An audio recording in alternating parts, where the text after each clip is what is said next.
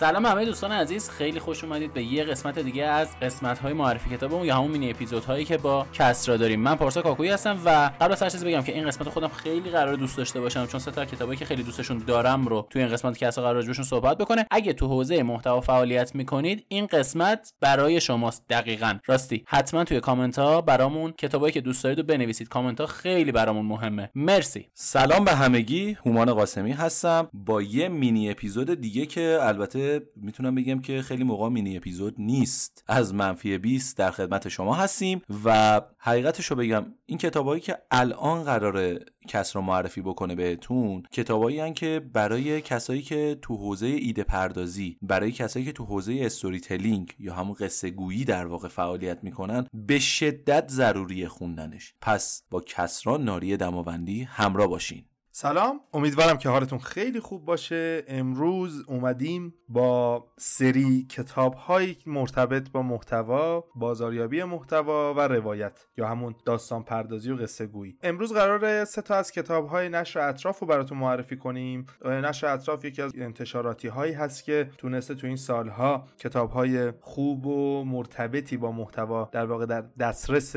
مخاطبای خودش قرار بده. کتابایی که می‌خوام امروز بهتون معرفی کنم اولی بهترین قصه گو برنده است. خب ببین این من فکر می‌کنم مهمترین موضوعی که قرار این کتاب بهتون بگه توی همون جلدش نوشته. همون روی جلد بزرگ بعد از در واقع تیتر کتاب نوشته چطور با قصه کسب و کارتان را رونق دهید. من فکر می‌کنم توی اپیزودهای قبلی توی اپیزودی که درباره بازاریابی پر محتوا صحبت کردیم بهتون گفتم که چقدر قصه یا روایت می‌تونه کمک کنه بهمون که یک برند یک آدمی رو بهتر بشناسیم. چرا که از کودکی تا به امروز ما با چیزی به نام قصه داستان یا روایت سر و کار داشتیم. کتابو که باز می‌کنین همون اول که در واقع صفحه اول نوشته بیشتر آدم ها می‌دانن قصه چیست. تا لحظه ای که برای قصه نوشتن قلم به دست می‌گیرن. ما همیشه قصه رو خوندیم. همیشه قصه رو شنیدیم. حالا از زبان مامانمون بوده از زبان بابامون بوده یا مامان بزرگ بابا بزرگامون یا حتی خودمون. اما هیچ وقت خودمون نرفتیم سراغ این که بنویسیم. حالا اگه شما از اون آدمایی هستین که دارین تو دنیای دیجیتال فعالیت می‌کنین پس نیاز دارید که بتونید بنویسید. نیاز دارید که بتونید از این در واقع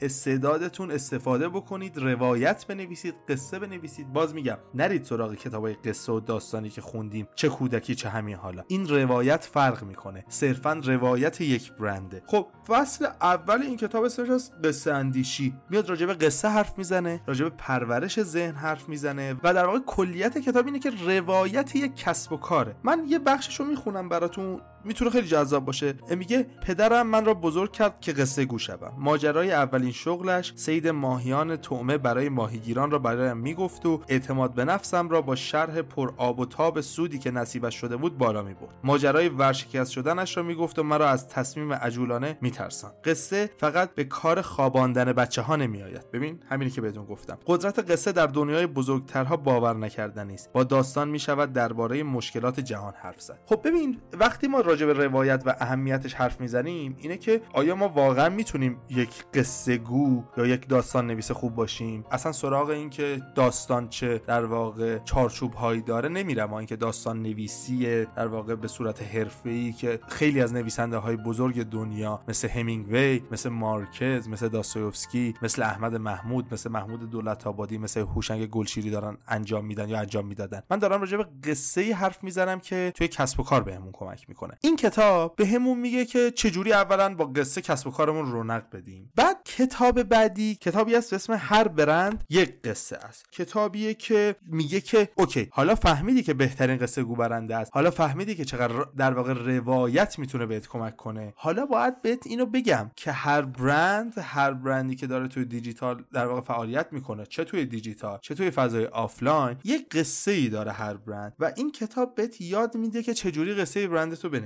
هر چقدر که بهتر و با استراتژی تر بری جلو اون روایت انقدر جذاب هست که مخاطب تو رو بخونه ازش لذت ببره و بره جلو. این کتاب یه بخش خیلی مهم داره که من همیشه باش ارتباط برقرار کردم و فکر می‌کنم مهمترین بخش این کتابم هست. صفحه 15 کتاب یه سرفصلی داره یک در واقع سرتیتری داره. اینطوری بهتره که بگم. نوشته چرا این همه کسب و کار شکست می‌خورند؟ زیرش نوشته برای اینکه بفهمم چرا بسیاری از بازاریابی ها و برندسازی ها ناکام میمانند به دوستم مایک زنگ زدم. بسیاری مایک را با نام مایک دانا می‌شناسند چون پادکست موفقی به نام از مایک دانا بپرسید می‌سازد و 15 سال است که به شرکت ها کمک می کند با استفاده از روش های دانش بنیان بفهمند مشتری هایشان به خصوص در حوزه فناوری چطور فکر می کنند متاسفانه وقتی یکی از مشتریانش از او خواست الگوریتمی برای پیش بینی عادت های خرید افراد مبتلا به دیابت طراحی کند کار تبلیغات رو کنار گذاشت. معنای واقعی درخواست این بود. فروش هله هوله به افراد دیابتی. مایک درخواستشان را رد کرد و از صنعت تبلیغات خارج شد. او آدم خوبی است. به او زنگ زدم چون هنوز دید فوق‌العاده‌ای درباره نحوه بازاریابی قصه و رفتار مشتری دارد. به درخواست من مایک به نشویل پرواز کرد تا در یکی از کارگاه های ما شرکت کند. بعد از دو روز یادگیری چارچوب هفت قسمتی استوری برند در ایوان پشتی خانم نشستیم و کوهی از سوال روی سرش خالی کردم. چرا این فرمول جواب می‌دهد. وقتی مصرف کنندگان با پیامی مواجه می‌شوند که با این فرمول فیلتر شده در مغزشان چه میگذرد؟ برندهایی مثل اپل و کوکاکولا به طور شهودی از این فرمول استفاده می‌کنند. مایک در حالی که پایش را روی میز دراز می‌کرد گفت دلیلی دارد که بیشتر ابزارهای بازاریابی جواب نمی‌دهند. بازاریابیشان بیش از حد پیچیده است. مغز نمی‌داند اینطور اطلاعات را چطور پردازش کند. هرچه ارتباط ساده تر و پیش بینی پذیرتر باشد درک آن برای مغز ساده تر است. قصه به این کار کمک می کند چون سازوکار منطقی دارد. اساسا قصه به همه چیز نظم می دهد و در نتیجه مغز برای فهمیدن اتفاقات به زحمت نمی افتد ببین همه چی اینجا گفت. قصه بهت کمک می‌کنه که مخاطب باهات راحت تر ارتباط برقرار کنه. بهت این اجازه رو میده که هر چقدر تو چیزی از برندت رو می‌خوای بگی توی یک روایت به مخاطبت نشون بدی که تو کی هستی برندت هدفش چیه و قرار چه خدمت چه محصولی رو به مخاطب بفروشه و ارائه بده. بعد اینا از همه اینا که بگذریم یه کتاب دیگه ای هست به اسم سواد روایت. کتابی که من فکر می‌کنم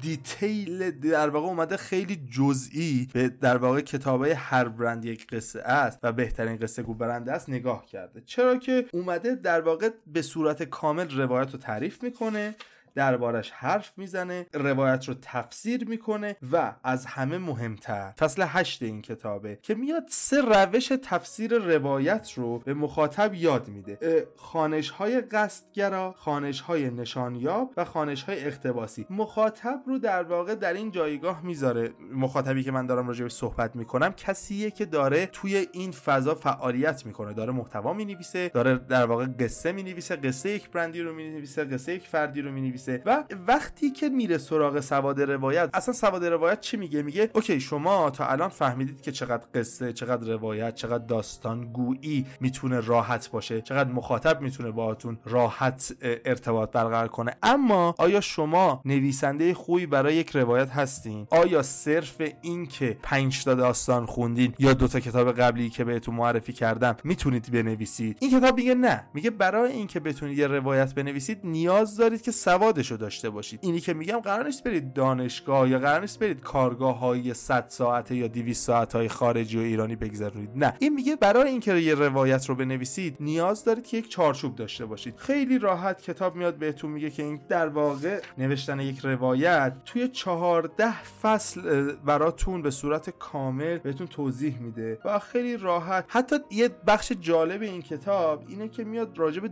دنیاهای روایی هم حرف می‌زنه. اینکه ما روایت روایت های انشابی داریم یا روایت پریشی داری هم میاد صحبت می‌کنه. شما اگه این کتاب بخونید می‌تونم بهتون قول بدم که بعد از یکی دو سال می‌تونید یک داستان نویس و یک قصه پرداز بسیار عالی بشید. کتابتون رو چاپ کنید درباره برندتون بنویسید درباره خودتون یا هر فرد دیگه که داره توی این دنیا فعالیت می‌کنه بنویسید و بسیار موفق بشید. خیلی ازتون ممنونم. امیدوارم که این سه تا کتاب بخونید ازش لذت ببرید. خیلی می‌تونه بهتون کمک بکنه و باز آخر هر اپیزود شبانه روز 24 ساعته 10 دقیقه تا 15 دقیقه زمان گذاشتن برای خوندن یک کتاب. انقدی ازتون زمان و انرژی نمی‌گیره. این سه تا کتاب رو نهایتا با 10 دقیقه تا 15 دقیقه توی دو ماه الی سه ماه می‌تونید بخونید و بعد دو یا سه ماه می‌تونید پیشرفتی که توی نوشتن یک قصه روایت دارید رو متوجه بشید. خیلی ازتون ممنونم. مرسی که به من گوش می‌دید. امیدوارم که قسمت های بعدی بریم سراغ کتابایی که بیشتر ازش لذت ببرید برامون کامنت بذارید. اگه کتابی دوست همسایه رو معرفی کنیم. مرسی ازتون. فعلا. کس را واقعا ممنون ازت. گفتنی ها رو همه رو گفت و فقط پیشنهاد منم بهتون همینه که اگه به نوشتن و مخصوصا داستان نوشتن علاقه دارین باید این کتاب ها رو بخونید Toss a coin to your witcher, O Valley of Plenty, O Valley of Plenty, oh. Toss a coin to your witcher, O Valley of Plenty.